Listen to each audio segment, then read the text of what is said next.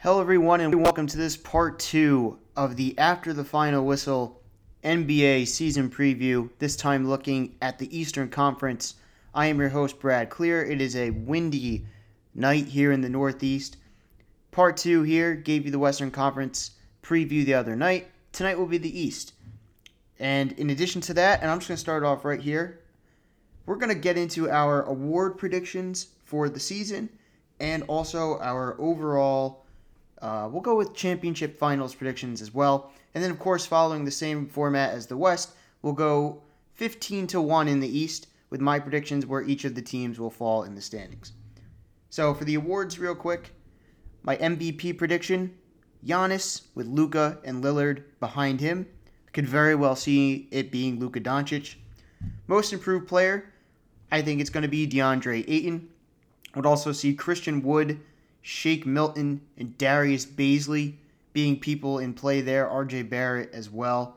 Defensive player of the year, I think it's going to be Rudy Gobert. I think Giannis, Bam Adebayo, and Joel Embiid will be in the mix there as well. Sixth man of the year, I'm going Caris LeVert. I think especially seeing him the other night in that role, he is going to feast against other teams' second units. And then rookie of the year, I'm going to go with LaMelo Ball with James Wiseman and Obi Toppin in contention there as well. Overall championship prediction, I'm going to say the Lakers over the Nets to win the championship. Now, let's get into it. We're going to go Eastern Conference seeds 15 to 1 in my predictions for the season. We'll get into their offseason moves, analyze those, look at what they're going to bring as a team. And let's just start with the team who I think is going to come in 15th and in the last spot in the Eastern Conference, and that is the Cleveland Cavaliers. The Cleveland Cavaliers actually, with a nice start to the season yesterday, looking specifically at Darius Garland and Collin Sexton, which is really going to be the key duo to this team, to its long term outlook. Can they coexist? Can Garland improve in his second year? Can Collin Sexton continue to show what he did before the shutdown in March as far as being a high level, efficient offensive player? Andre Drummond and Larry Nance both had a double double last night. They won their first game of the season. They were up on Charlotte by as much as 20 at one point, over 20 at one point.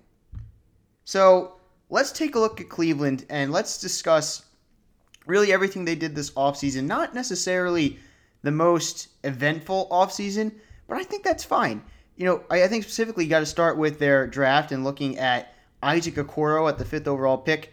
The Cavs, they've been a victim now two years in a row of some bad lottery luck. But Isaac Okoro the fifth overall pick, we saw it in preseason, we saw it last night. He has all the making so far to be a very strong two way player can bring it on the defensive side of the ball, can rebound, can pass a little bit offensively, can be an above the rim threat. Uh, it's good in transition. I think there's a lot to like with Isaac Okoro. Been very, very solid. And looking at him starting there at the three, you have that duo, three guys 21 or under in Sexton, Garland, and Okoro. I really like Okoro, and I think he makes a lot of sense and would fit into more or less any team in the league as far as what he brings as a two way wing. So I think that right there is a very positive sign. Again, you look at a team like Cleveland, they have the ability or had the ability to get in extra assets, taking on some salary. Mention it with the Lakers. They take on JaVale McGee. The Lakers need to get off of that, so they have the flexibility to give Marcus Gasol two years.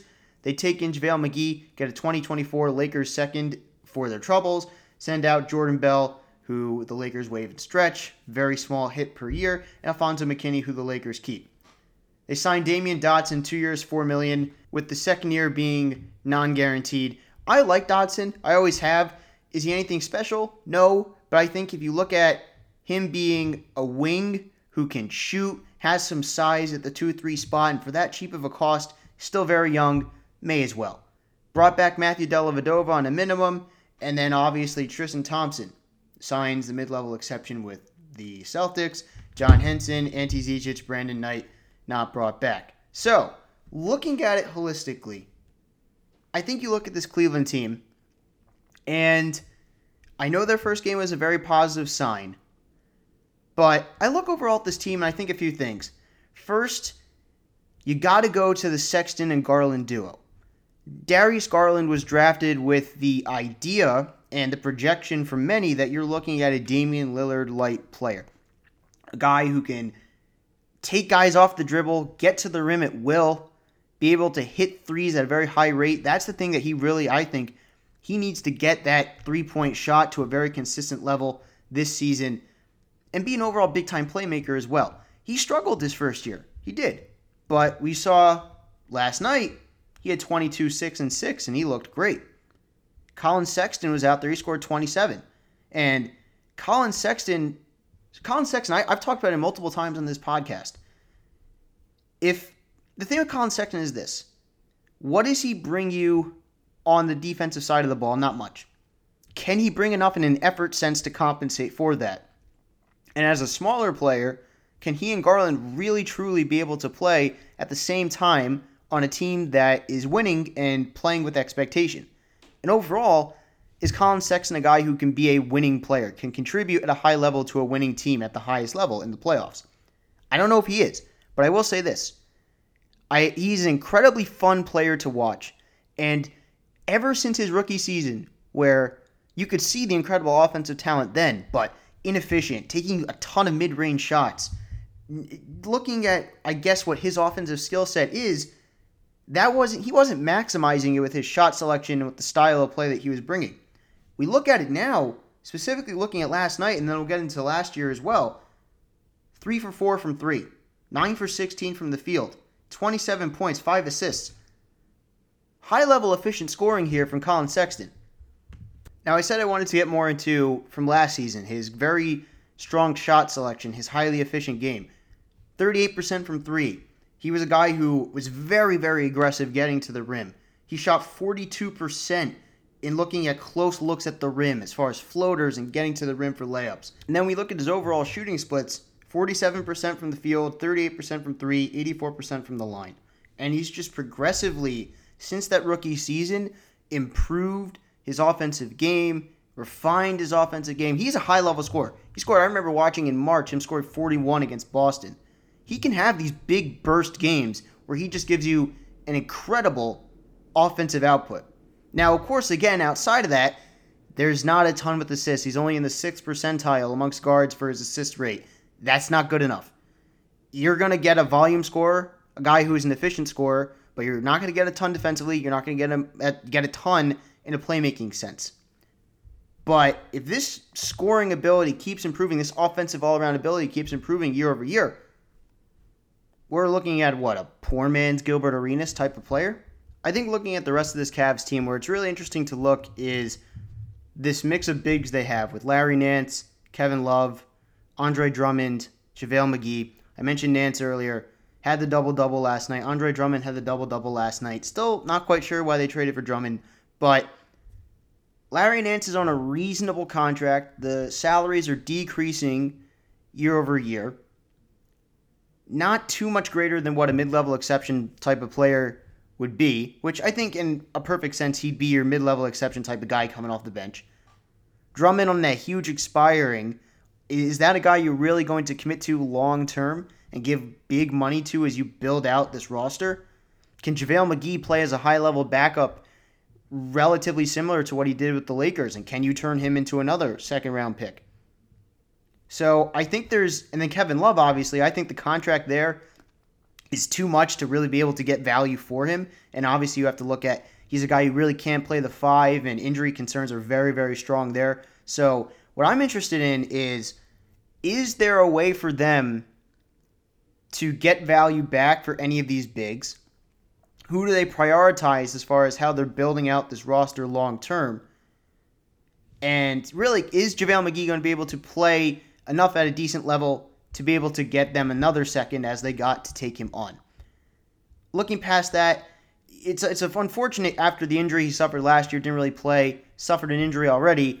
Dylan Windler, I was excited to kind of see him in there as a guy who could be a high level three point shooter off the bench. He's already hurt, was out for basically all of last season, as I mentioned. You still have Dante Exum in there, and then Matthew Dellavedova. I, I didn't really see the need to resign or to bring back Dellavedova especially considering those young guards I mentioned earlier, considering Exum, considering Kevin Porter Jr., who I'll get into in a second. Cedi Osman, I like Cedi Osman. I, I think I was probably a bit too high on him in the past. I think his contract's a bit optimistic. I think he's a nice bench player, but I think he is what he is at this point. I mentioned Damyean Dotson. I think, again, a low cost flyer, a guy who I've always thought has been a really interesting lower part of the bench, big wing who can shoot at the two or the three, can't hurt. And then Kevin Porter Jr. Kevin Porter Jr., who they traded, I believe, was four second round picks to get into the very back of the first round and get him again from that mold of a high level offensive outburst type uh, guard. Can play on the ball and handle it as your point guard, can play off the ball at the two. I'm really intrigued again to see if there's value to be had in playing those three guard lineups with Porter, Sexton, and Garland. But as a whole, I look at this Cavs team and I see this. Is there one player that you look at on this team and look at where they are at and how they're building out this team and say, this player is 100% no doubt a foundational player for the Cavs' long term roster building and outlook? I don't think you can say that quite yet at this point. Collin Sexton is a fantastic offensive player. Can he be a winning player? I don't know. Darius Garland, he struggled as a rookie, played great last night. Can he take a leap and be what many projected him to be in the second year? To be determined. But I think if nothing else, Isaac Okoro looks very, very solid. I would expect they should be able to trade one of those bigs that I just mentioned. And you're going to see, like last night, they're going to be able to compete in some games when Sexton is on, if Garland can play like he did last night, you're going to have Kevin Porter coming back. You have guys who are capable on a night to night basis of very strong offensive outbursts, we'll call them. And then Drummond, rebounding monster. Larry Nance, rebounding monster. Kevin Love, rebounding monster. Night to night, they're going to have the ability to steal some games. But as a whole, the, the roster is not quite that quite cohesive, and I think there are a lot of questions. And I think defensively, especially on the perimeter, they're going to struggle in a lot of games. So I have them at 15 here in the East, and more so than what they're going to be this season, I think it's still the same thing for Koby Altman in Cleveland. Is who are the foundational guys here, and how do you build out this roster long term? I think there's a lot of options here, and I think that this year, really, you need to see improvement from Garland, and you need to see what you can get for these bigs, and if any of these bigs, specifically looking at Andre Drummond with how expensive he will be, is he someone worth committing money to long term? At this point, I would say he's not, but he may. That may be a decision of theirs that they make. But as a whole, very intrigued to see what these young guys can show with Cleveland, specifically Sexton, Porter, Garland, and Okoro. Hopefully, Windler can play a decent amount of minutes on a night night basis and stay healthy because I'd like to see him come off the bench and be a sharpshooter for them. So, an intriguing team, but not a good team. I think I have them at 15th here in the East. Now let's go to the team who I projected at 14th in the East one of the most interesting off seasons in the entire league, and that is the Detroit Pistons. So the Detroit Pistons under new general manager Troy Weaver, formerly of the Oklahoma City Thunder, they were very, very active this offseason. They came in to this offseason. Very clearly you could see that this team was primed to really not necessarily process or tear down to the studs, but this was a team very, very obviously that was going to bottom out and had no other choice in their best interest but to bottom out. They were going to come in with a lot of cap space, the ability to take on money with assets attached to it, have a very high draft pick with a very interesting mix of players available to them at that spot, have veteran players with value that they could offload.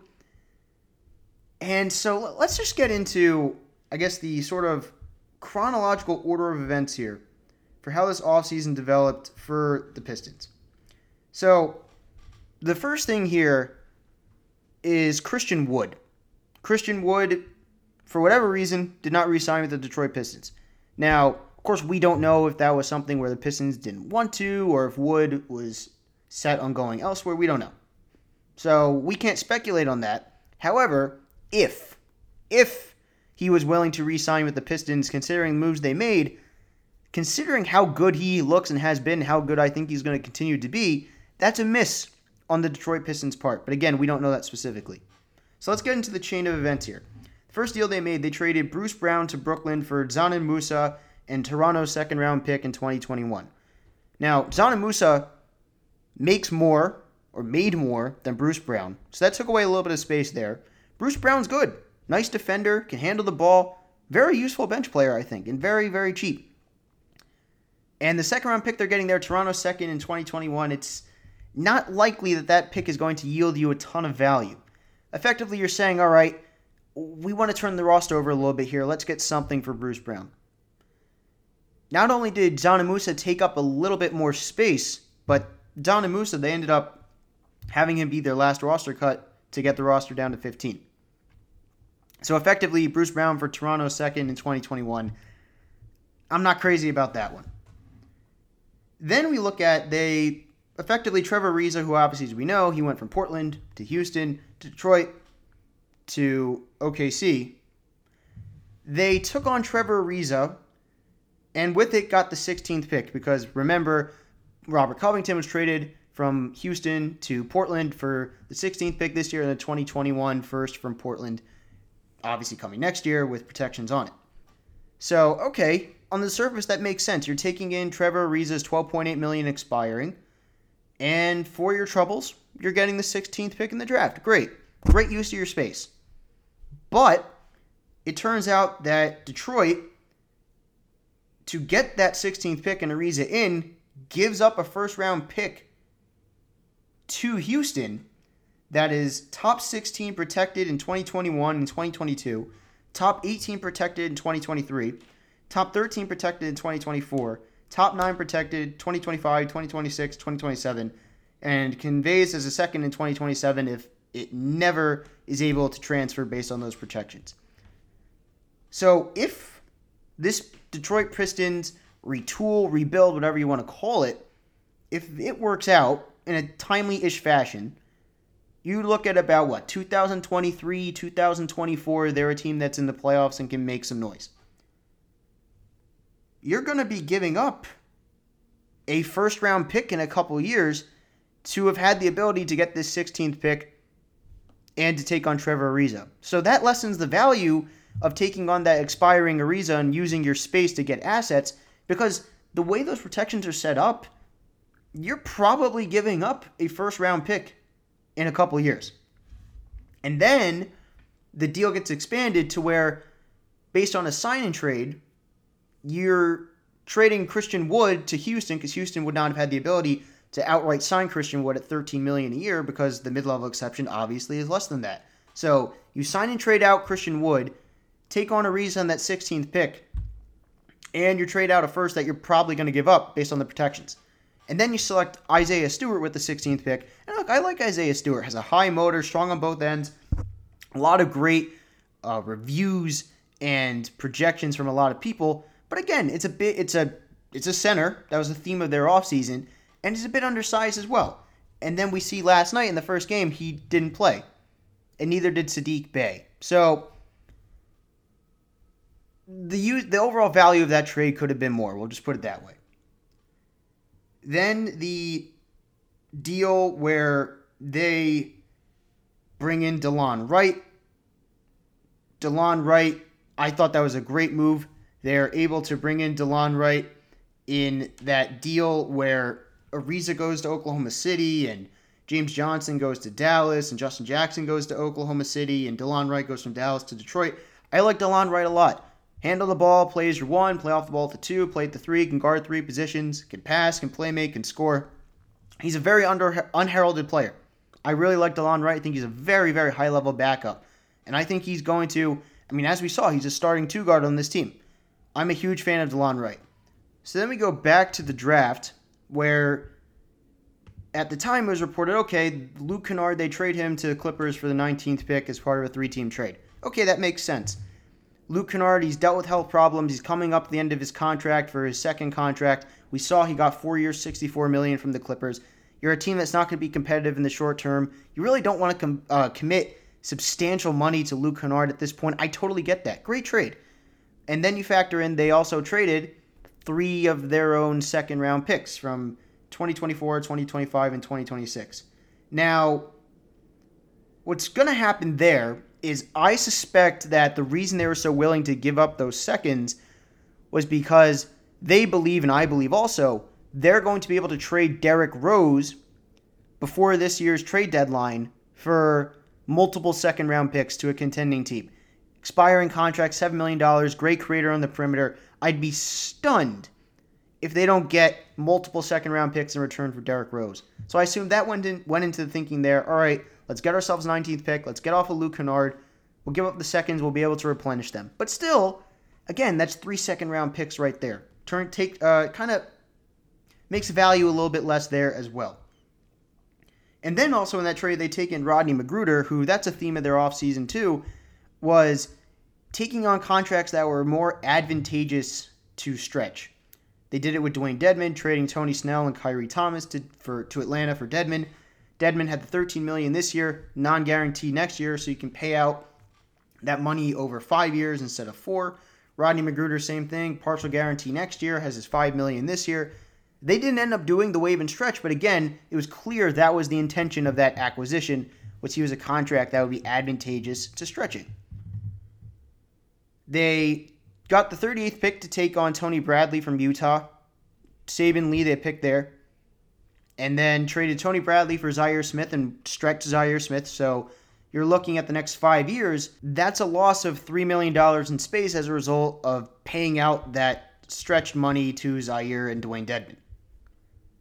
I don't have a terrible problem with stretching out contracts, but when you're a team that's in the initial stages of building out your roster and you came into the offseason with so much space, they made a lot of moves where they were so aggressive and using that space for assets or free agent signings that they had to stretch out contracts and basically borrow against future years to be able to make their moves in this year work.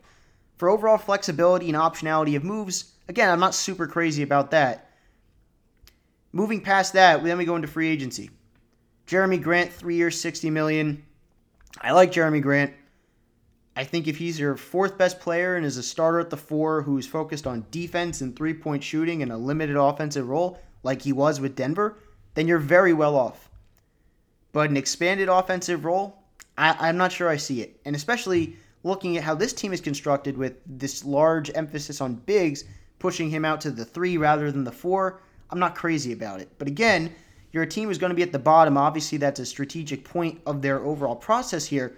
He's not going to get in the way of you losing games as a primary offensive option. I kind of look at it as Marcus Morris. If Marcus Morris had stayed with the Knicks on a four-year, $64 million contract, if he's your relatively one of your two best players making that money, your team's not really going anywhere. Right now, it's in the Pistons' best interest to not really go anywhere and be in strong draft pick positioning. And that's what Jerami Grant and that much money, frankly, does to this team in the short term. I like Jerami Grant a lot, just not so much an expanded offensive role. Mason Plumlee at three years, 25 million. This was the contract I was not really was not crazy about. I like Plumlee. I do. Solid backup center. And if he's your starting center on a team like this who's positioning themselves in the lottery, that's fine. But we look at the big man market every offseason.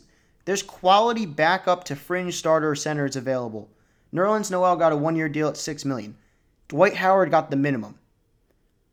Robin Lopez got overpaid at $7 million or so. But again, it's expiring money, not too much money. You can get a guy year over year. Plumlee at three years for 8 million a year. That's a bit rich for my tastes. Jahlil Okafor, two years at the minimum. Again, it's a lot of bigs there. So you want to give Isaiah Stewart minutes. You have Mason Plumlee making eight million a year.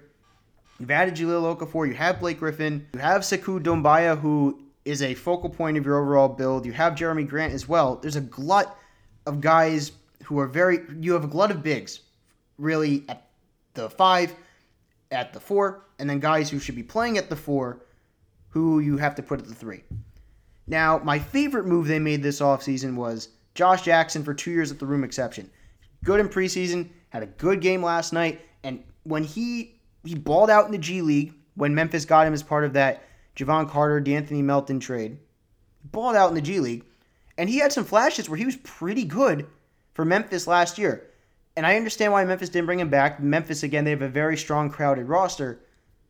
But I think Josh Jackson in a bench role can provide you offense and is a guy who had the room exception I'd be all over. I think that's a fantastic signing, and he's going to be a guy who they're effectively going to find not a diamond in the rough type, but they're going to find a guy who's going to outperform the value of that contract. I think he's going to be a very strong bench scorer for this team. And we saw it last night. He played significant minutes, especially in a close game. They didn't uh, they didn't get the win, but again, you look at Josh Jackson last night.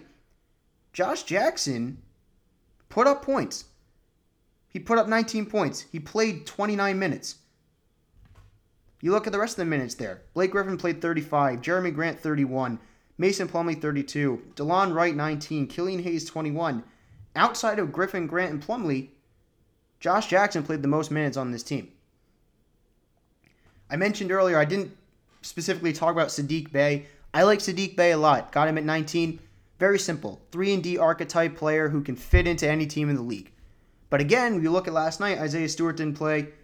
Sadiq Bey didn't play. And of course, you don't want to just throw your young guys out there and throw feed them to the wolves, so to speak. But again, your team building for the future, you got to get reps for these young players on a consistent basis. Looking at the draft, Killian Hayes at seven, I like that pick a lot. I think I look at Killian Hayes, I see a lot of D'Angelo Russell. I think not quite as athletic, needs to improve his right hand as well. But I see a lot of D'Angelo Russell, a little bit of Manu Ginobili there as well they're going to give him a ton of run here, which is the best thing they can do because at this point, he, in terms of a franchise building sense, is the default franchise player until they make their pick in the 2021 draft. So, that is a lot there. Putting it all together, Wayne Ellington on the minimum as well. I really like Svi as a 2 3 who is a knockdown, lights out three point shooter. I like the idea of Sekou Doumbouya. It's going to take some time, and he's going to need to get minutes. And I, he's kind of project type, but I think there's really good upside there. He just needs to get the minutes and opportunity to reach that point. Derrick Rose, again, I'd be stunned if they don't trade him for multiple second round picks. Delon Wright, I really like. And you need to get opportunity and minutes in there for Isaiah Stewart. It's tough with the bigs they have. I think looking at Blake Griffin specifically, Blake Griffin two years ago was an All NBA player and as a ball handling, passing big who can score on the inside, can shoot threes. When, when Blake Griffin is healthy, two years ago we saw it. He's tremendous. Fits the modern NBA like a glove. However, we saw last year his body is falling apart on him. And it's a shame because he's a fantastic player.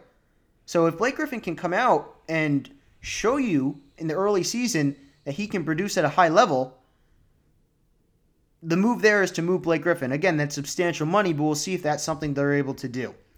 I think with the Pistons, what you look at is this they're building for the future, not the now. They made a ton of moves, but none of which are going to get in the way of them getting a high draft pick unless they just give the young guys outside of Hayes very little to no run and just play these veterans. I don't like stretching out contracts just because I don't like taking up future space and optionality and flexibility. Not just specifically looking at what they did, just as an overall principle of mine. I like Bey. I want to see Stewart get some reps before I really have an overall view there. I like Hayes. I like Svi. I don't like the money devoted to Plumlee or Grant, even though I like them as players. So I think it's a lot of moves, some questionable, but hey, Troy Weaver is a fantastic personnel executive. He's shown that being with OKC for so many years and recruiting Carmelo to Syracuse under Jim Boeheim. So I'm willing to give them the benefit of the doubt here. A lot happened this offseason, some questionable, some really solid, very much on two different spectrums. But again, I see them as the 14th team in the East here. I think the roster is a bit weird, and they're going to have to eventually move some veterans and give their young guys more run. Now let's go to the team who I think will finish 13th in the East, and that's the New York Knicks. And I thought the New York Knicks had a great offseason. They were patient. They valued having their space to take on assets. They did not give anyone substantial long term money.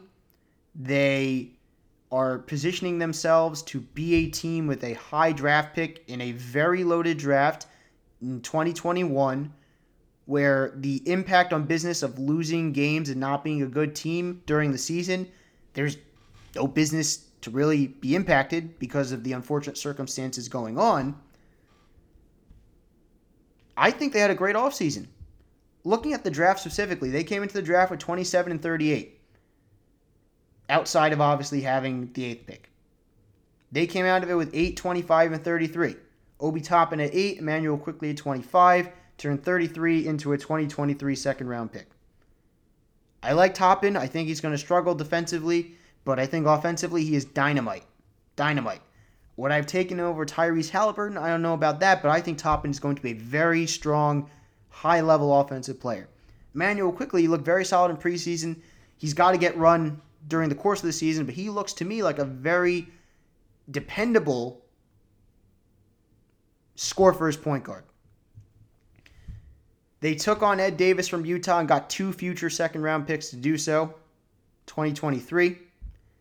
They then trade, trade Ed Davis to Minnesota because Minnesota has to shed a roster spot, getting back Omari Spellman and Jacob Evans. They get a second round pick there as well. So that's three second round picks right there. They sign Alec Burks for one year at six million. Nerlens Noel, one year at $5 million. Bring back Elfrid Payton, one year, 4.7 million. Austin Rivers, interesting contract, three years, 10 million. Years two and three, non guaranteed. And I, I would have liked to have seen them bring back Damyean Dotson, but it's not the end of the world.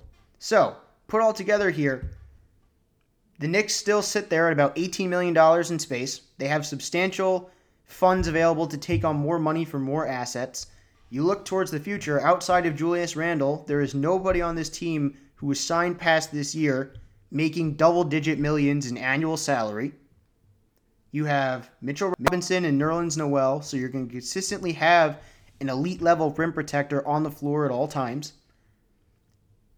You have Toppin, who again I think is going to be in the running for Rookie of the Year, is going to be a very strong offensive player. You still have Julius Randle. I think really they're going to have to find a way to move out Randle to open up that spot fully for Toppin. I'd like to see them play Brazdeikis a little bit, but I'm not going to hold my breath on that. Reggie Bullock, I think, if he can stay healthy, is someone they'll be able to trade for a second round pick to a contending team. Kevin Knox, you know, he had he looked good in the final two preseason games, did not look good last year. They got to give him time, they got to give him reps to see, all right, what do we have in Kevin Knox? What is Kevin Knox? Is he ready yet, or is he going to be a significant long term project? And then you look at Alec Burks. To me, again, he's coming off a year where he had a very strong year with the Warriors and the Sixers, volume bench scorer. Last night, he lit it up. He had 22 points, played 32 minutes. You look past that, Dennis Smith and Frank, I don't see them getting many minutes this season. Elfrid Payton, not crazy about them bringing him back, but I understand it. He's a dependable, safe backup level point guard. Immanuel Quickley with what we saw in preseason and last night before he got hurt with the um, uh, with his hip. I think Immanuel Quickley's looked very solid. The the overall point here is this: they have veterans who they're going to be able to flip for second round picks. They have a coach in Tom Thibodeau who typically is the coach of winning teams who play veterans and who is a strong defensive coach. What has to happen here is a commitment to playing their young guys consistent, significant minutes.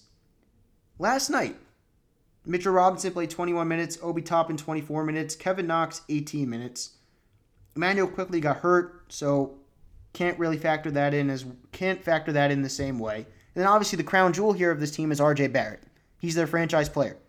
I'm not sold on RJ Barrett becoming a an elite level player, but he looked great last night. I think he's a candidate for most improved player of the year if he can keep that up.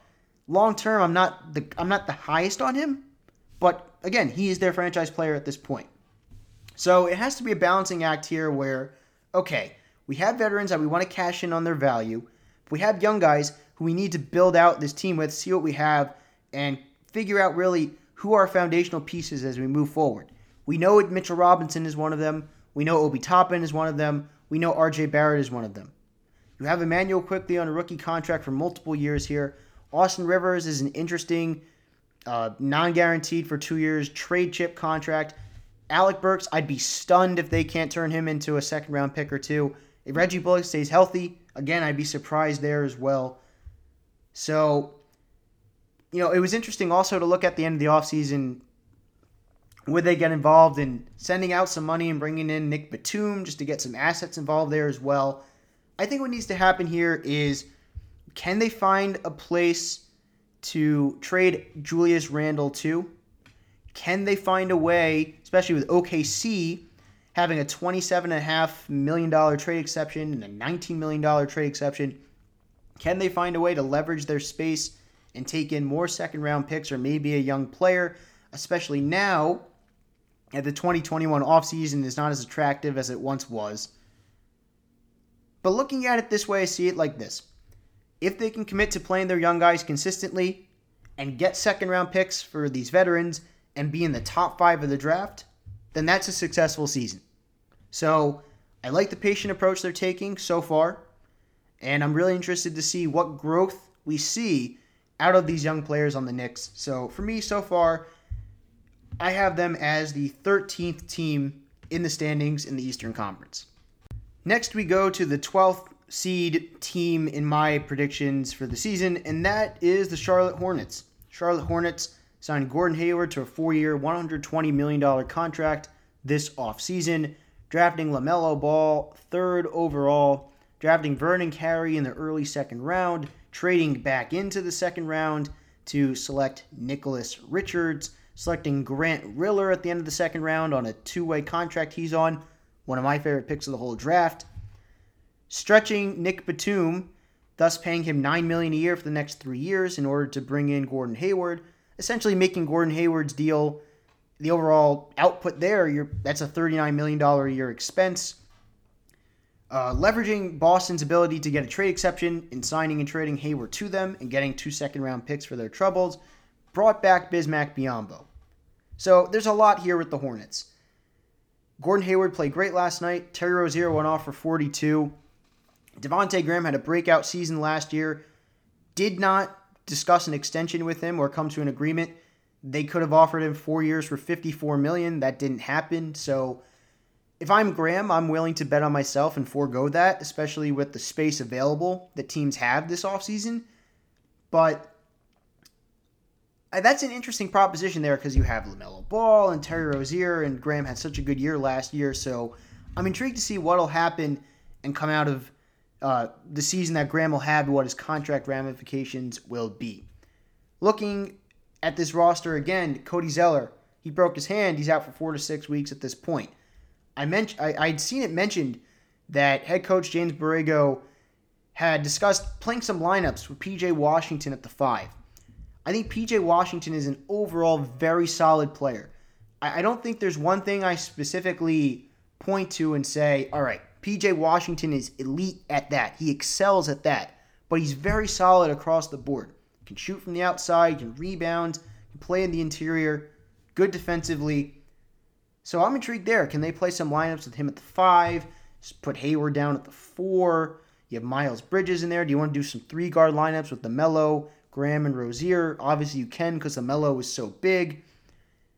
I really like LaMelo Ball. I think he's going to be the best player in this draft class, and I think he's going to be the rookie of the year. I think you're looking at him, and it's a better version of Lonzo Ball. And that's not a knock on Lonzo Ball. I love Lonzo Ball. Very big fan of his. But LaMelo is more confident and more flashy offensively.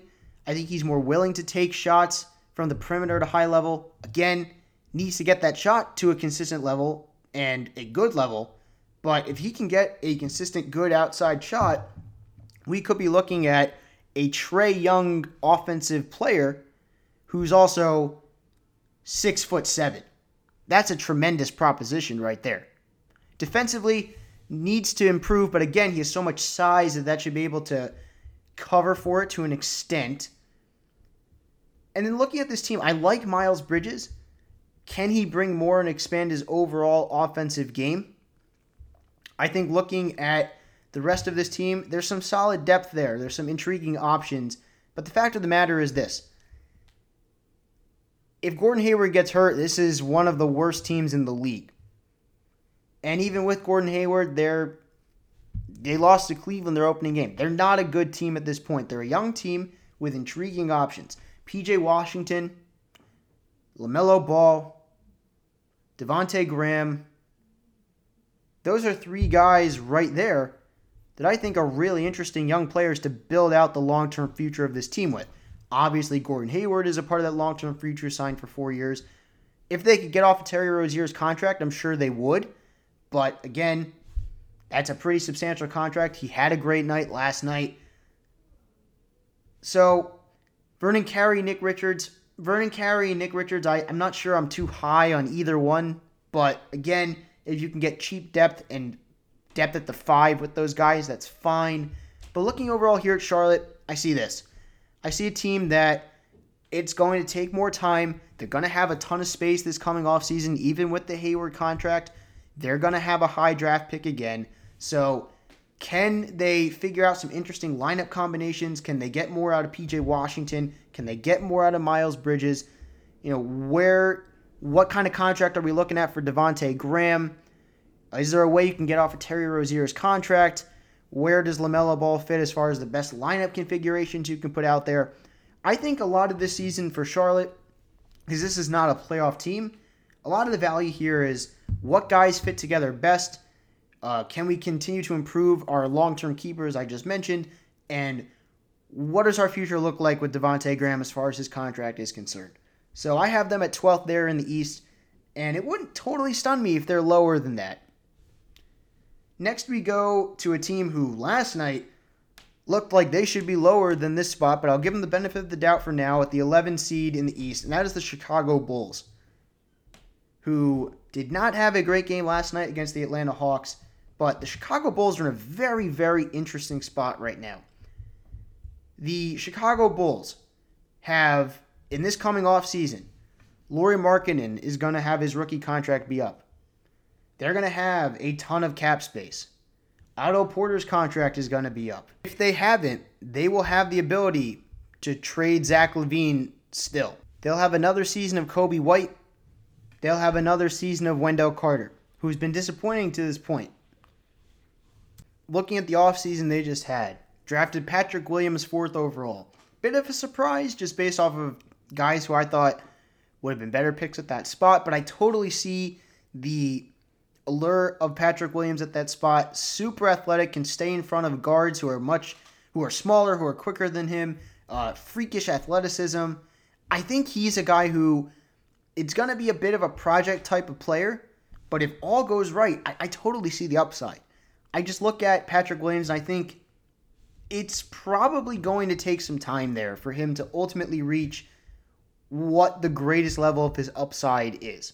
But on that same coin, Chicago is going to give him significant opportunity to get reps and improve right away. We saw last night, he played 33 minutes. He's going to start for this team. He scored 16 points last night.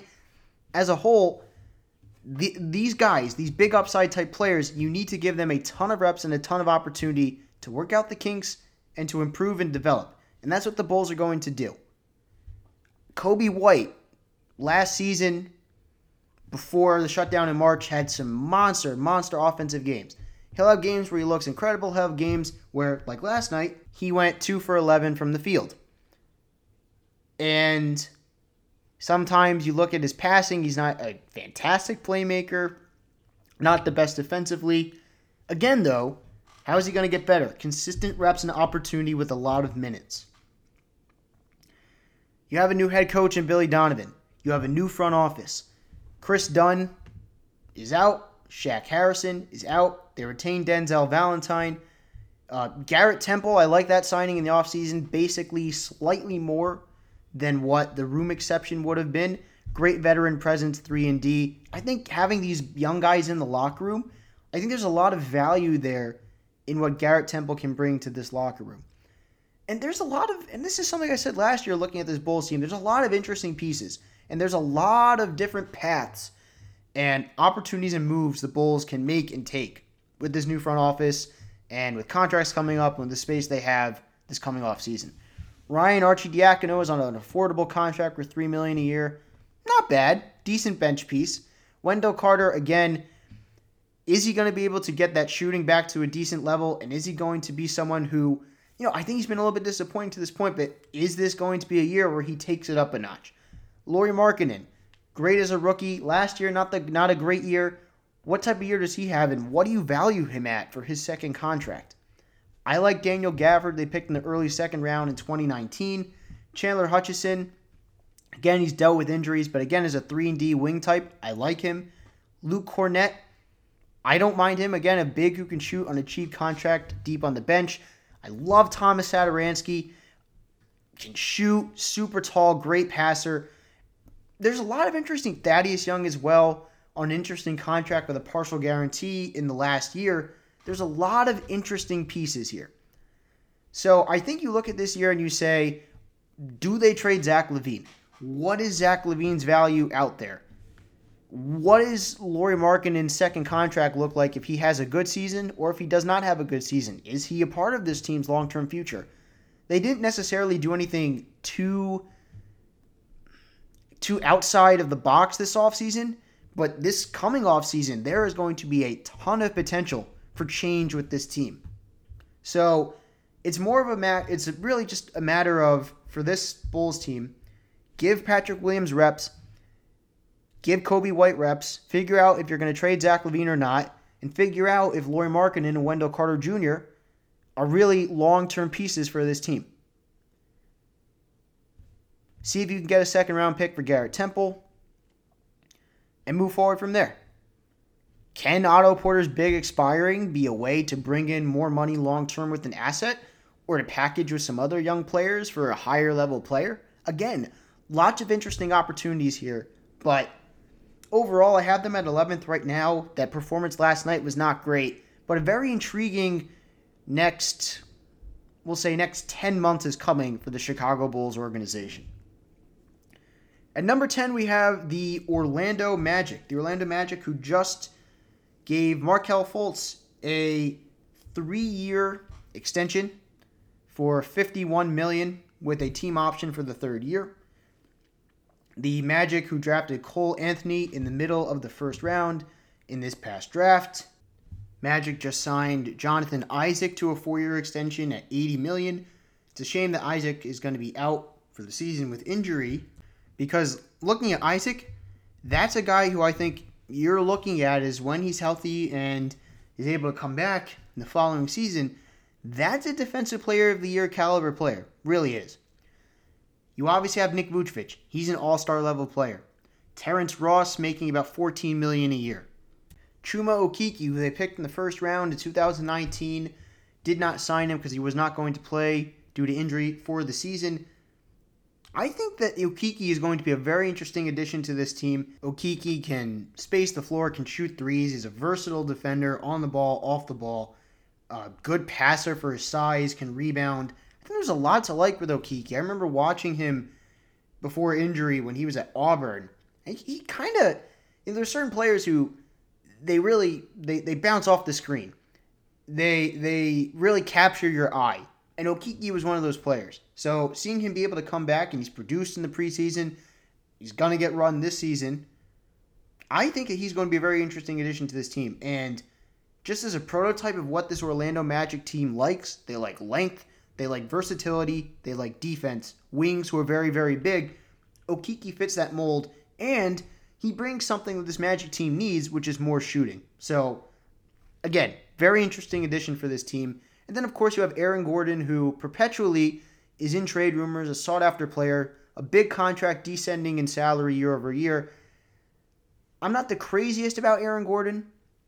I think there have been points where I think the Magic would have been better off cashing in on his value. Of course, he's a very good player, but just based on what's there, I, I still do not like that Vucevic, Gordon, Isaac front court. You have Okeke there as well, so I think at some point it probably behooves Orlando to see what the value out there for Gordon is because there are plenty of teams that would be interested. But then you also look at this Orlando team and you have you know guys like Dwayne Bacon and James Ennis who are nice depth pieces who are competing with each other to play you know consistent minutes. Dwayne Bacon played 20 minutes in the game yesterday where they beat Miami. I like Khem Birch as a backup big. Michael Carter Williams has been solid for them. Terrence Ross, I mentioned earlier. Mo Bamba, is he ever going to figure it out? I don't know. I look at this Orlando team, put it all together. This is a team that And look, this is fine. They're content with being stuck in the middle and pursuing a playoff berth every year. That's okay. That's fine. To each their own. I just think that if they want to make a move for a high level player, I think they're getting to the point with the salaries that they have and the young players they have that they could do so. I think that they're getting to the point where you're with the players they have and Isaac potentially coming back after the season and being healthy, being at 20 million a year now, having uh, Chuma Okeke come back, I think it's gotten to the point where they probably should see what they can get for Aaron Gordon.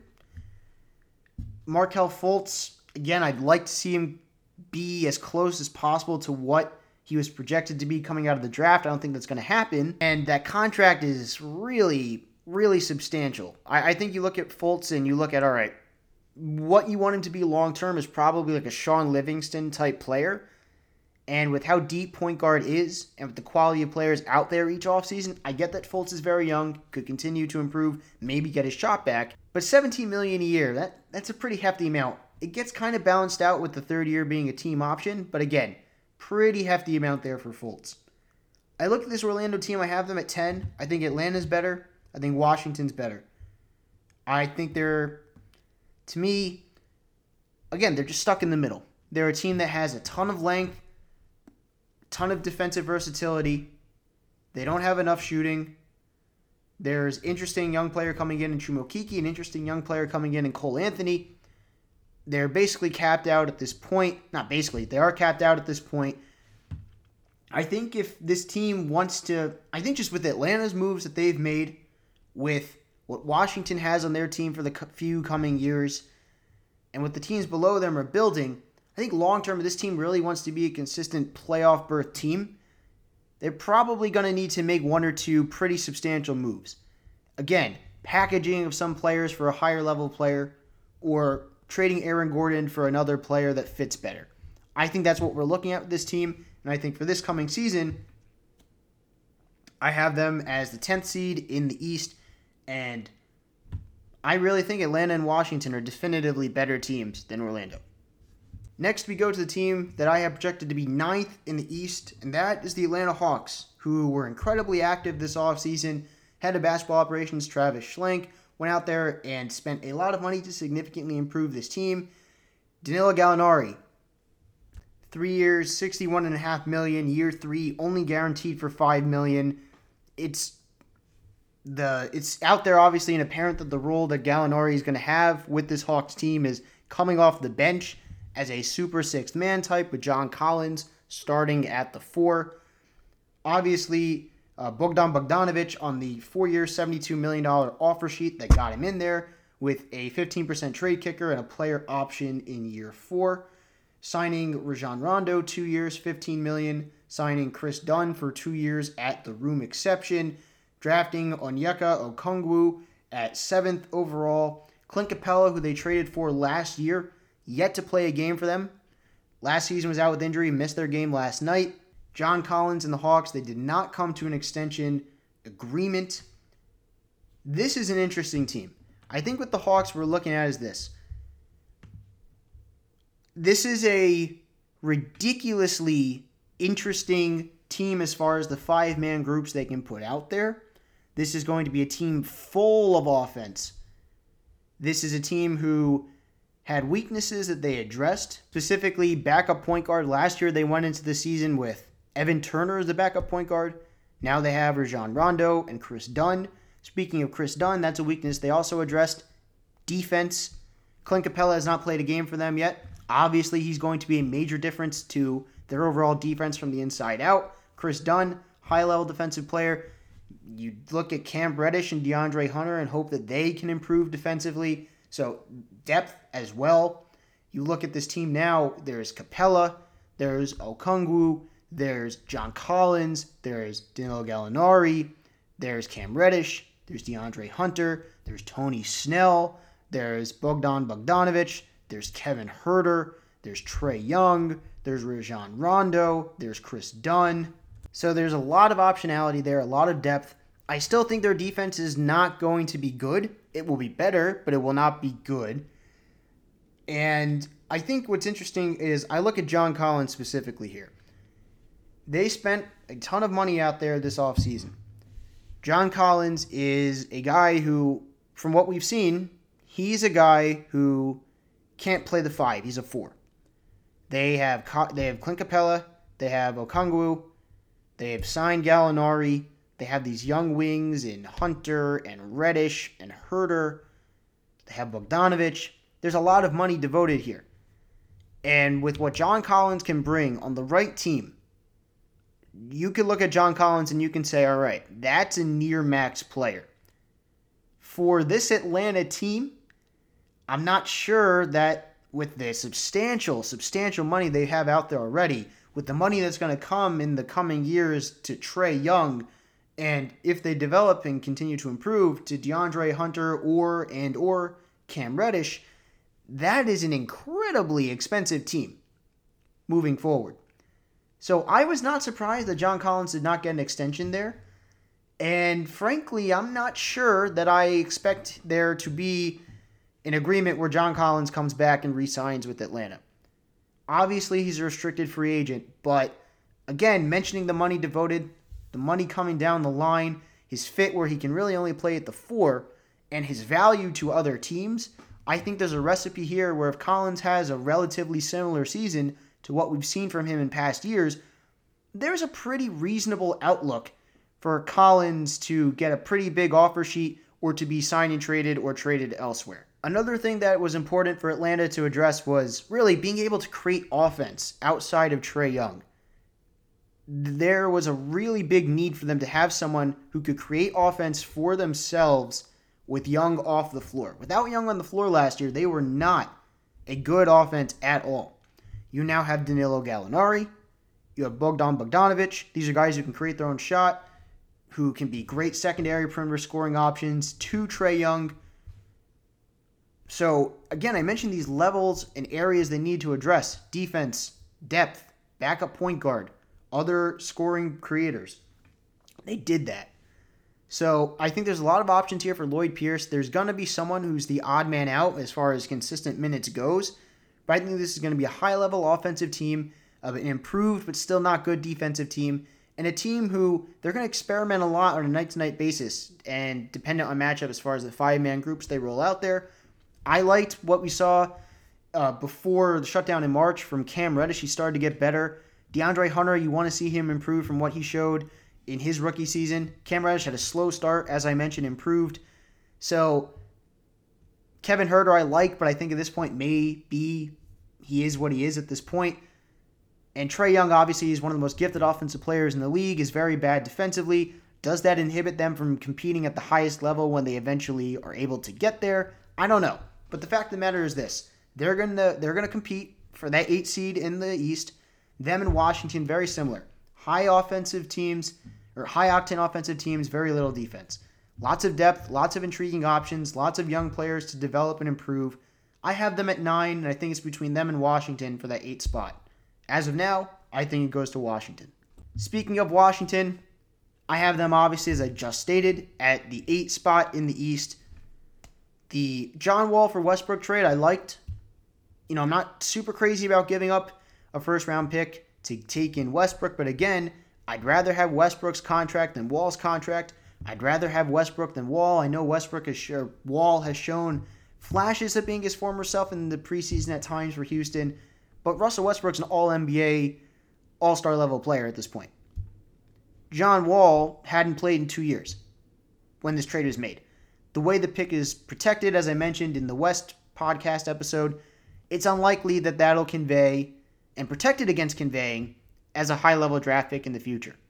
The goal here is to keep Bradley Beal happy and to want to stay in Washington. Having Russell Westbrook on the team instead of John Wall does that.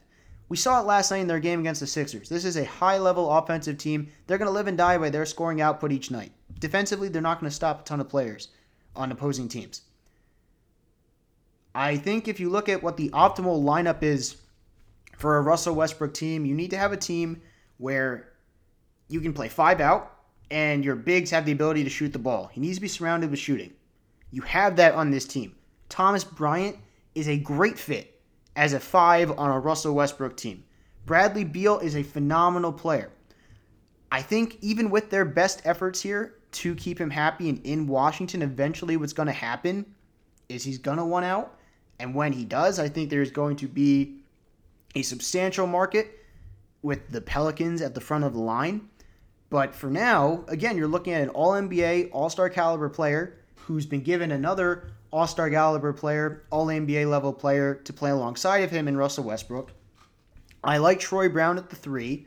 I like them picking Deni at ninth overall in the draft. I like Hachimura. Davis Bertans' contract at 5 for 80 was pretty substantial, but again, provides them significant shooting. Robin Lopez's contract, I like him as a backup. That was a bit pricey though at 7 million. Ish Smith I liked as I like as a guy who can come off the bench and be a guy who creates offense as a ball handler, as a point guard. I'm not crazy about the lineups where they had Ish Smith and Westbrook in the game at the same time last night, with one of the two playing off the ball. Moritz Wagner, I like. That trade they made taking in Wagner and Bonga from the Lakers was great. Bonga, I like a lot. There's interesting pieces on this team. Jerome Robinson, we'll see if he gets any minutes or run, but again, that's a guy who I think he's not going to live up to the promise of where he was picked, but could be an interesting offensive minded scoring guard off the bench. The point over here, or point altogether with Washington, is you now have a high level elite backcourt duo.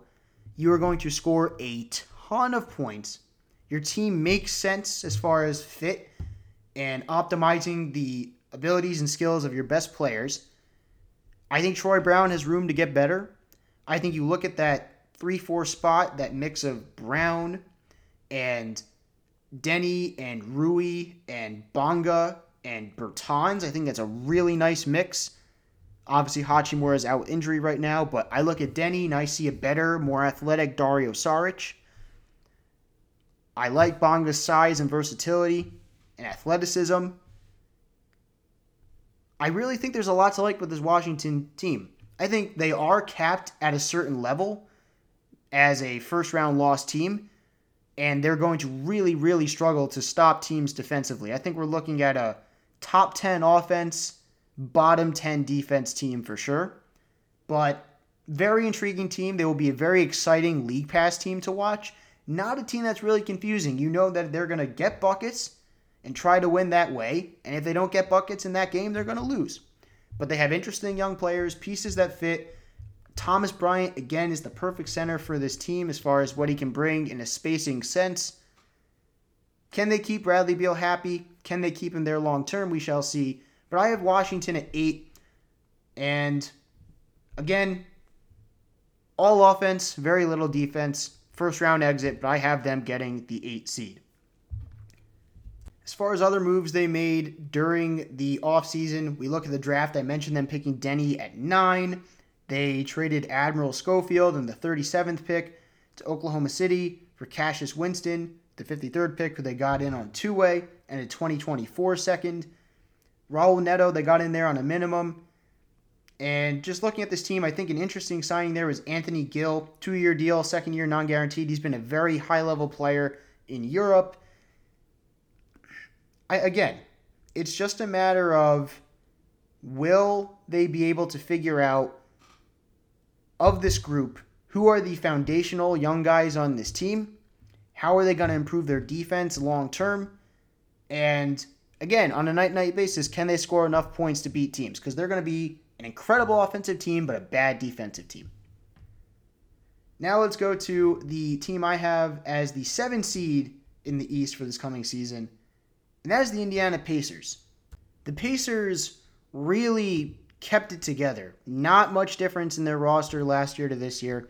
New head coach though, Nate Bjorkgren, uh, taking over for Nate McMillan. Justin Holiday, they re-signed three years, 18 million. I really like that deal. They traded TJ Leaf in a second to OKC for Jalen Lecque. You know that TJ Leaf at this point is what he is. Not that good. And Jalen Lecque, I think, is an interesting flyer to take. Uh, they drafted Cassius Stanley with the 54th pick. Other than that, you're basically looking at the same team outside of the fact that they have a new head coach. I think that, and we don't know exactly what happened with the discussions, but if it was a possibility, I think being able to have traded Myles Turner in a signing trade for Gordon Hayward, with obviously Hayward coming to Indiana, would have been tremendous for them. I think at this point, obviously, it's clear to see that Domantas Sabonis is a star and that him and Turner playing together, it's just not the best fit. And I think they know it. I think we all know it. But again, you're on two substantial contracts there. Sabonis is a stud. Turner is good, has not taken that leap to be that stud level player that many, including myself, had hoped he would be. But I, I'm just not crazy about the two of them playing together. That's why I think it would have been such a great, great move if they could have moved Turner for Hayward. I think that sort of mold where moving Turner for a wing tweener type would make a ton of sense. But the real question here for Indiana, especially with the roster continuity in place, is what what happens with Victor Oladipo? It seems like Victor Oladipo wants out. Victor Oladipo coming off injury did not look like the same level of player last year.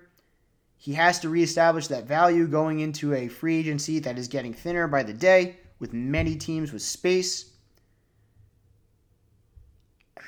I, I think it gets to a point where if you're Indiana, would you want to move Oladipo to get something for him? Would you want to ride out the season with him playing at a high level to have the best result you possibly could this season? It's really it's an interesting proposition to think about. And then of course you have the fact the the component of what is Victor Oladipo as a player? Is he the player we saw last year where he was not at the level he was before coming off of injury? Or are we going to see the Victor Oladipo we saw before injury, an all star level player? Outside of that, again, this team has strong depth. Brogdon is one of the most stable, steady players in the league, a great point guard. TJ Warren went off in the bubble. We'll see if he can continue that. Obviously, it's a very tough thing to sustain, but if he can somewhat replicate that into this season, I like Aaron Holiday. I love TJ McConnell. And you have shooting coming off the bench in Doug McDermott and a wing scorer and shooting off the bench in Justin Holiday as well. So, relatively the same team. We'll see if Goga Bitadze can have a better year. I liked him in the draft in 2019, but I think the Pacers are a tier above those Hawks Wizards teams, but they're a tier below uh, the teams I'm going to get into coming up next. And speaking of that, the team I have at six in the East for this coming season, the Philadelphia 76ers. So, the Sixers, coming out of last season, a bad season, a team with a roster that didn't fit, uh, with a head coach who seemed to be at the end of the line. They come out of it. They have Daryl Morey at the head of their front office. They have Doc Rivers as their head coach. They're able to turn Josh Richardson into a better fitting piece in Seth Curry, obviously with the 36th pick included as well, which became Tyler Bey. The ill fitting Al Horford traded to OKC with a 2025 first round pick attached to him, as well as the 34th pick in this draft, which became Theo Maledon, and the rights to Vasa Micic, which could be the gem of that entire trade. And then obviously getting back Danny Green, Terrance Ferguson, and Vincent Poirier. Signing Dwight Howard at the minimum to be the backup to Joel Embiid. Drafting Isaiah Joe in the second round drafting Paul Reed in the second round and getting him in there on a two way. Drafting Tyrese Maxey in the first round and what could be one of the best picks of that entire first round. Retaining, obviously, using a portion of the tax mid level to sign Isaiah Joe, but retaining a substantial amount of it to use for buyouts in the season. Getting an $8.1 million trade exception as a result of the OKC trade you look at the Sixers team, I think the weakness is they need a better stretch four coming off the bench than Mike Scott. I think that I have earmarked for this team with that trade exception is Nemanja Bjelica from Sacramento. I think would fit perfectly, and I would envision Sacramento not being a playoff team. Bjelica on expiring, they'd be willing to move off of him. Dwight Howard, I think, is the perfect backup to Joel Embiid at the five maybe the best backup Joel Embiid has ever had at the five. I think Danny Green and Seth Curry, obviously, they are way better fits than what was there. In an ideal scenario, they're both bench players. So I think you're going to have to look as the season goes along not only the four, but we mentioned there's over four million left of the not of the tax mid-level exception. There's the 8.1 million dollar trade exception. There are avenues to adding talent to this team, and they're going to need to at the wing, at the two-three spot, and at the four off the bench. I think we're going to see Shake Milton starting for this team very, very soon. I think Shake Milton is a candidate for Most Improved Player of the Year. Milton has been tremendous. Ball handler, can play on off the ball, can score, can get to the rim. He's decisive, he's aggressive. Tyrese Maxey and Milton together as a unit off the bench last night was tremendous. They complement each other very well. Maxey, a physical, rugged, fiery ball handler who plays hard, gets to the rim, great passer, plays tough nose defense. The thing with the Sixers is their bench, and this is something that's been said on other podcasts, but it's a clear view if you watch them play, is their bench is very streaky. You know, Furkan Korkmaz could be lights out for a couple games, but could go cold. Mike Scott was cold last year, but the year before that, when they got him in the Tobias Harris trade, he was great.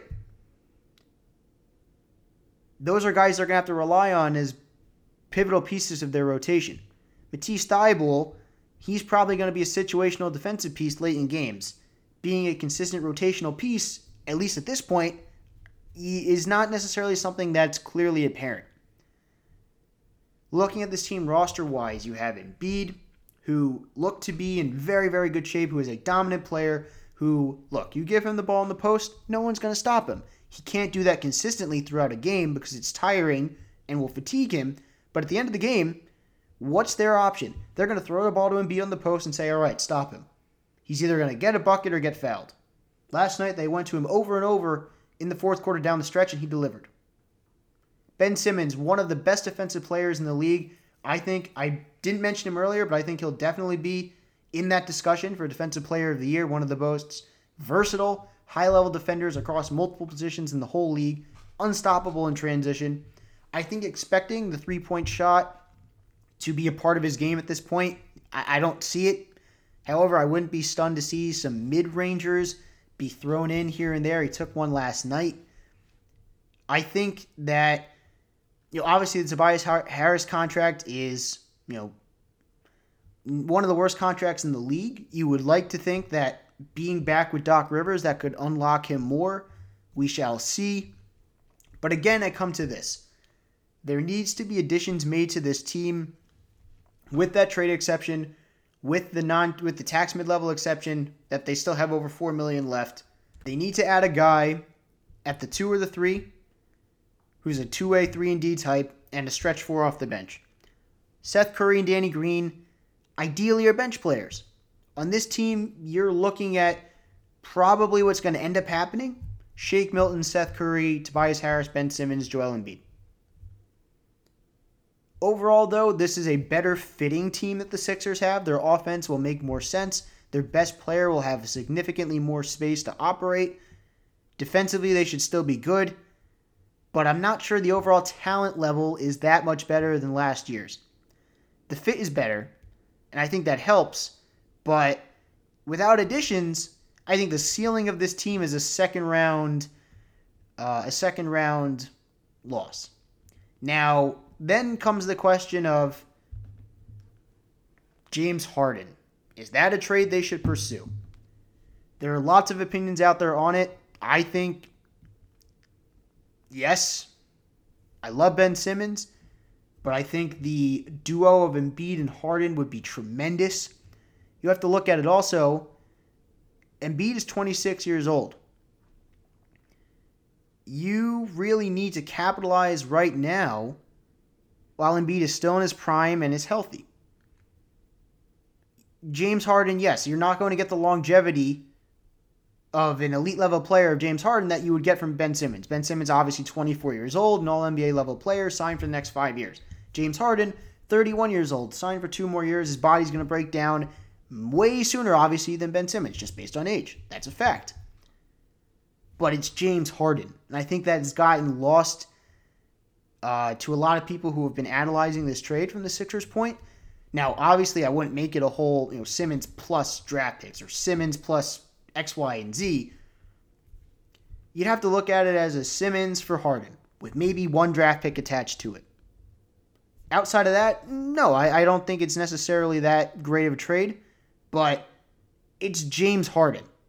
And him and Embiid would be an incredible duo. It would be so tough to stop and would raise the ceiling of this team pretty significantly, in my opinion. So, if it comes to it and becomes an option, I'd be all for uh, a Ben Simmons James Harden trade. Now, moving past the six seed Sixers in my predictions, let's go to the team I have at five, and that is the. Do we call them Tampa? Do we call them Toronto? I don't know. We'll call them the Raptors. The Raptors at the five seed in my predictions. They lost Serge Ibaka. They lost Marc Gasol. Bring in Aaron Baynes on the mid-level exception. I like that move a lot.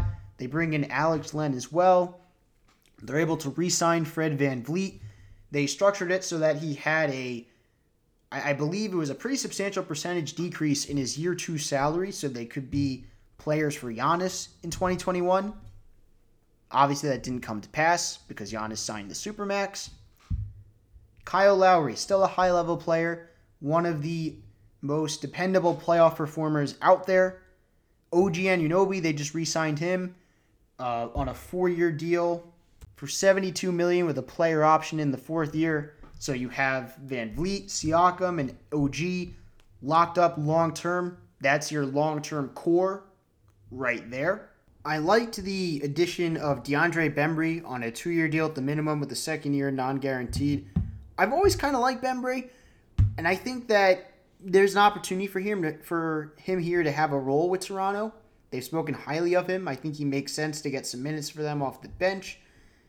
Uh, looking at what this team has off the bench, Malachi Flynn, 29th overall pick, I think is going to be a fantastic backup point guard for this team. Chris Boucher, the four spot or the five, I think he could be a guy who could have some sort of a mini breakout this season. They have Terrence Davis. There's Aaron Baynes, who they got in on the mid level exceptions I just mentioned. Stanley Johnson had a bad start to the season last year, but it got better as it went along. You have Matt Thomas off the bench, who's a knockdown shooter. Norman Powell, who is going to get himself a nice contract when his deal is up and can be a scorer for them off the bench, a very strong scoring wing. This is still a strong team. What really it comes down to for me is can Siakam be a little bit better as a top guy in the playoffs? And how much of a loss will they suffer having Ibaka and Gasol gone and Baynes and Alex Len in their spots? Giannis now not an option. They extend OG. I don't know what what their thinking will be, but I do think there are some interesting options out there next year in the free agent class. And I think overall, look at this Toronto team and I see this. You have a lineup where you have Kyle Lowry, you have Fred Van VanVleet, you have OG Anunoby, you have Pascal Siakam, and you have Aaron Baynes. That's really strong. You have Norman Powell right off the bench. You have a fantastic, fantastic coach in Nick Nurse. Yeah, Kyle Lowry's older. Yeah, he'll probably miss some more games. But in the playoffs, again, he's one of the best consistent high level performers in the playoffs. I think they're the fifth best team in the East. They're the fifth seed. I could see a scenario where they're six and the Sixers are five, but I think they're a middle of the pack East team who is probably their ceiling is a second round loss. Now we go to the team I have as the four seed in the East, and that's the Boston Celtics.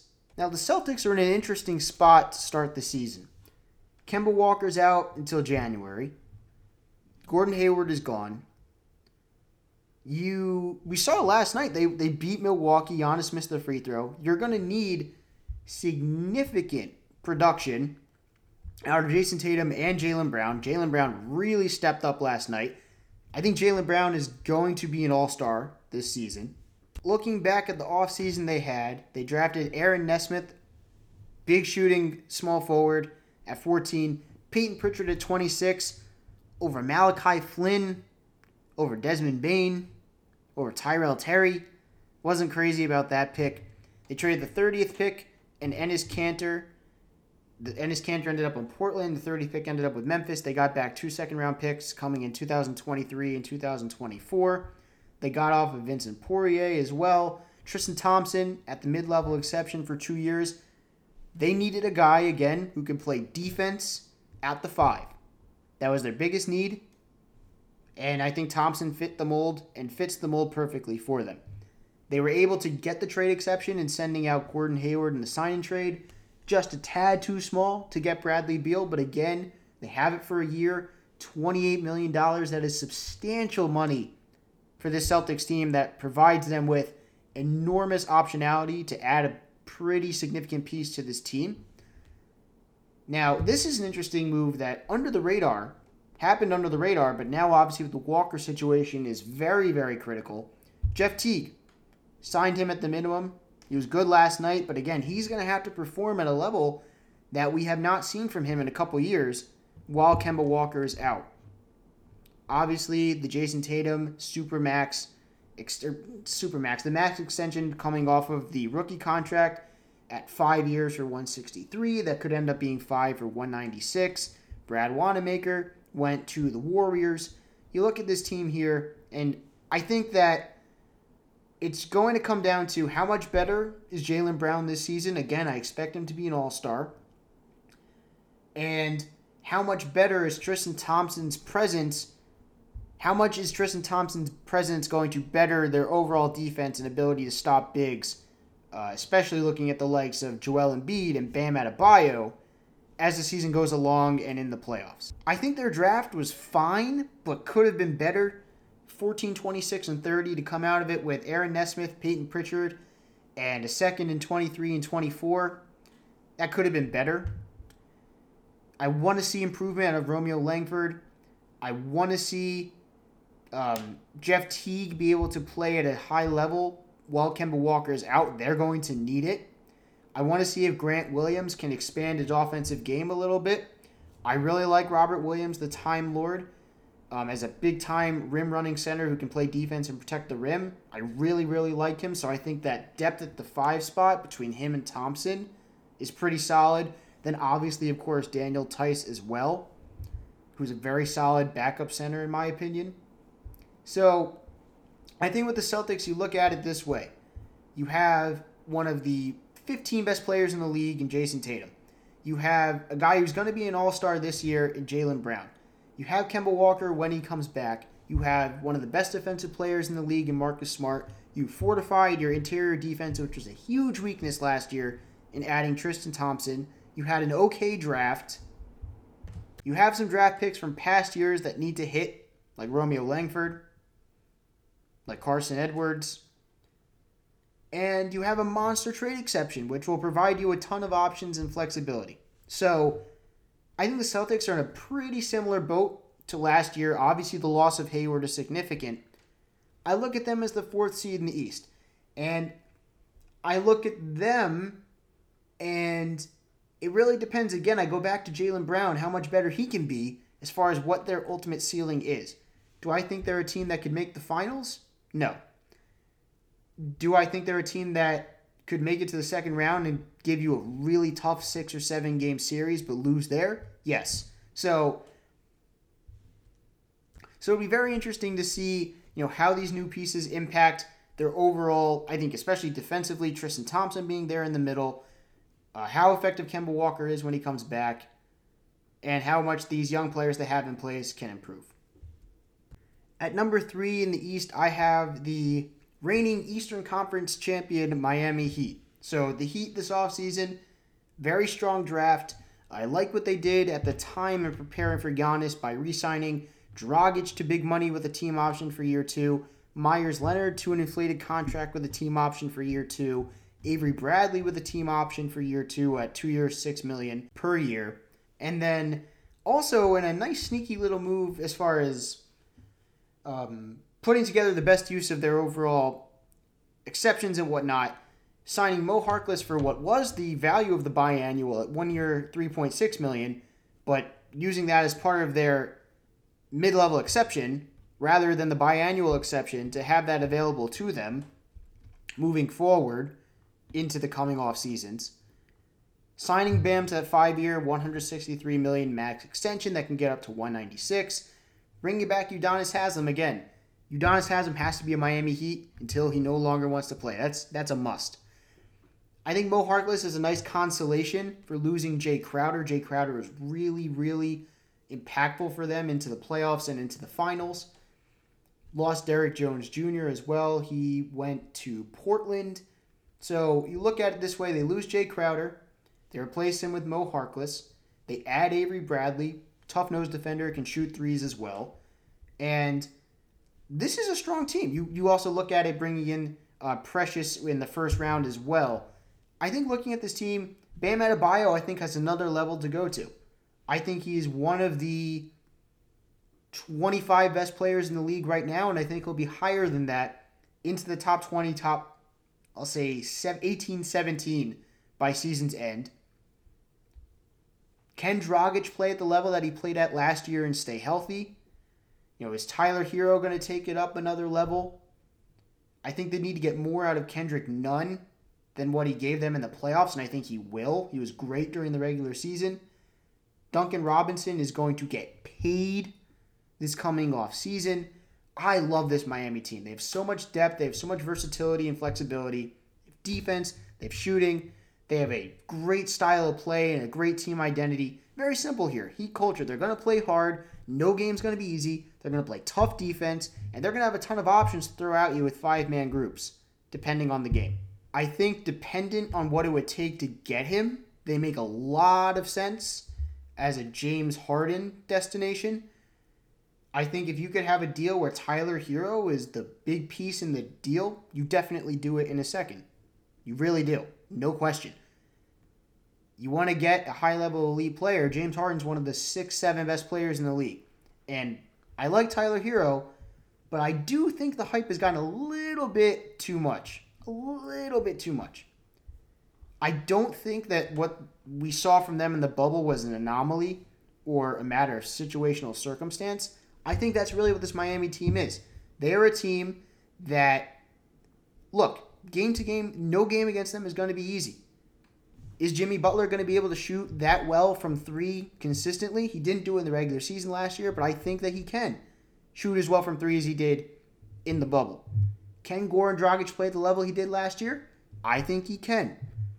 Can the addition of Mo Harkless somewhat compensate for Jae Crowder? Not fully, obviously, but to an extent, I think it can. Can Tyler Herro play at the level he did in the bubble, especially deep into the playoffs and the finals during the course of the regular season? I don't know about that, but again, I expect Herro to keep improving. So you look at this team, we just talk about depth and options here. Bam, Harkless, Robinson, Butler, Dragic, Nunn, Herro, Iguodala, Kelly Olynyk, Precious, Avery Bradley. KZ Okpala was a very early second round pick. Maybe we see something from him this season. Meyers Leonard. There is a ton of depth on this team. This team is about 12 deep, 13 deep.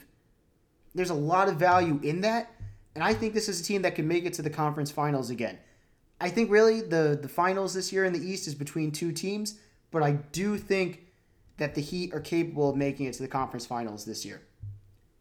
Now, getting to those top two teams in the East, I'm going to have the Brooklyn Nets as my projected two seed in the East this year, and I cannot say enough positive things about the Brooklyn Nets. New head coach Steve Nash, head of the offense as an assistant coach Mike D'Antoni, Jacque Vaughn brought back as an assistant coach. He did very well with the team he had in the bubble. Ime Udoka is on that staff now. Amar'e Stoudemire is on that staff.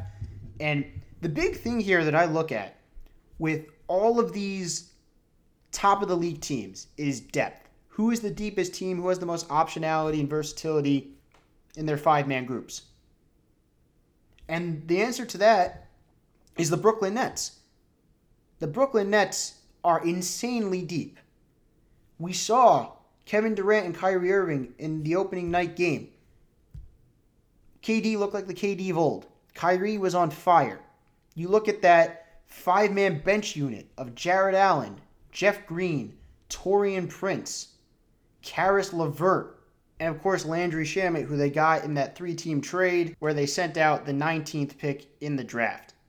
Then, of course, on top of that, Kyrie, Dinwiddie, Joe Harris, Durant, DeAndre Jordan.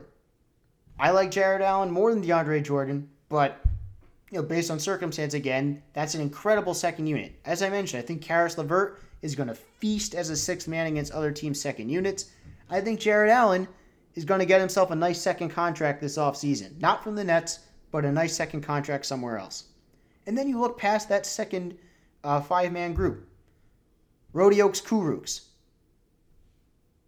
They just traded for Bruce Brown, Timothé Luwawu, Nick Claxton, who I think could be a nice backup center in this league. He's never going to get any playing time because this team has so much depth. Tyler Johnson. Again, nothing special, but again, as a very, very back end roster player, you can do way worse. And I just think you look at this Nets team putting that all together. This is a team that's 12 or 13 deep, has one of the three best players in the league, has another player who's one of the 15 best players in the league. You can throw so many different lineup combinations out there, so many different things situationally.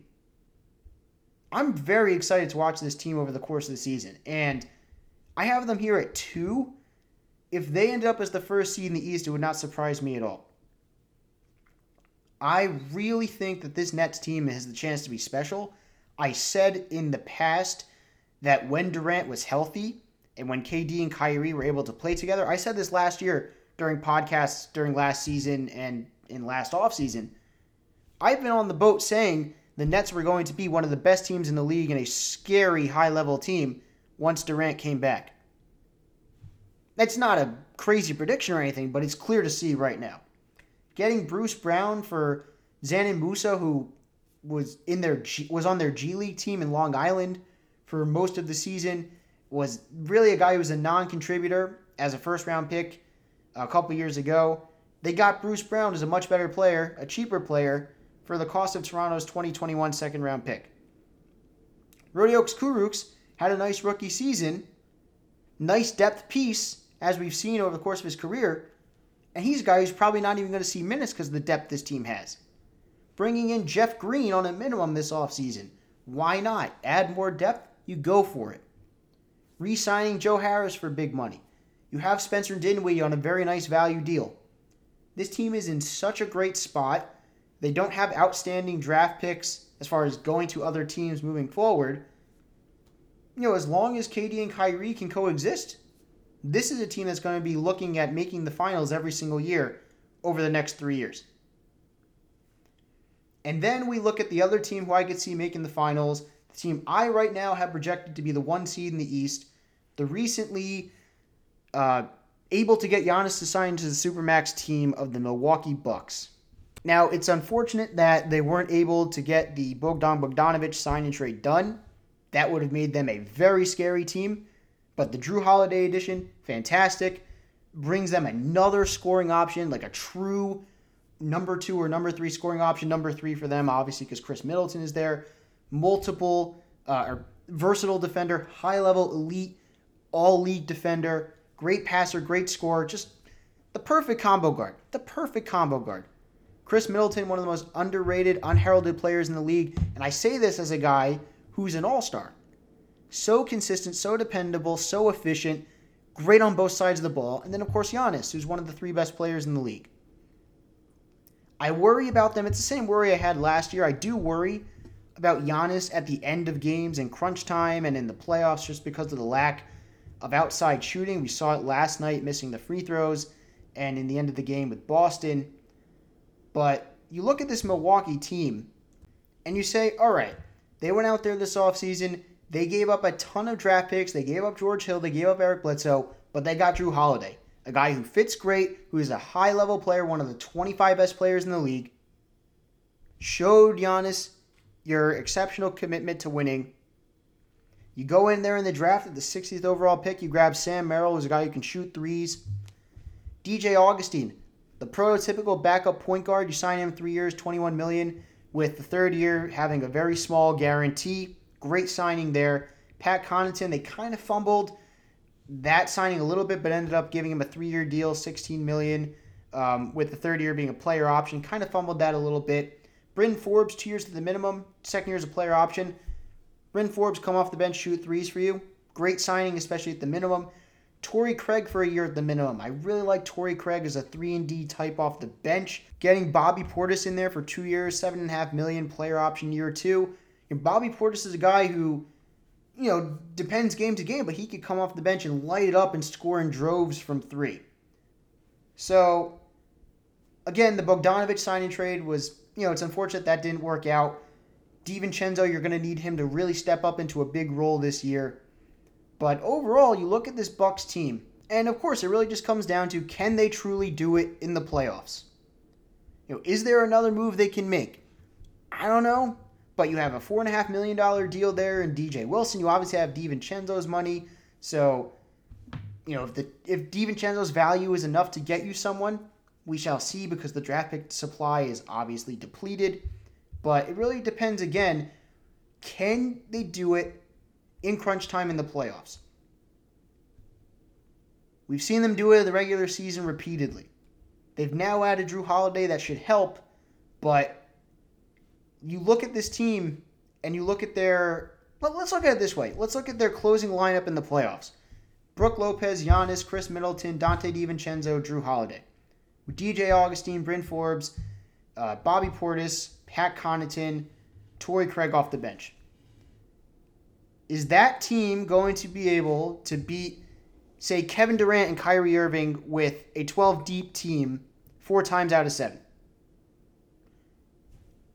I don't know.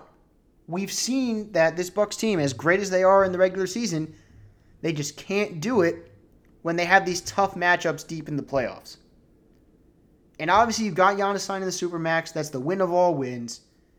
But I just, I, I still wonder. I know Coach Bud is great. And Giannis is obviously one of the three best players in the league, really probably the second best or best player in the league. I think second best player in the league. But I just still wonder a little bit in the playoffs if they can truly get it done with that group. And I, as I predicted earlier, saying the Lakers would beat the Nets in the finals, I tend to think that the Nets are a better team than them in a four out of seven playoff series in the conference finals. I really do. So I look forward to seeing if the Bucks can reverse this trend in the playoffs. I don't think they do. I think they need one more piece, and unfortunately, the ability to get said piece, it's not really clear. So with that, that is my Eastern Conference uh, off-season recap, season preview from seeds 15 to 1. Again, I am your host, Brad Klier. Be sure to check back on Apple Podcasts and podcast.com for more episodes of After the Final Whistle. Follow me on Twitter at Brad Klier underscore clear spelled K L I E R. And as always, to you, the listener, goodbye and good night.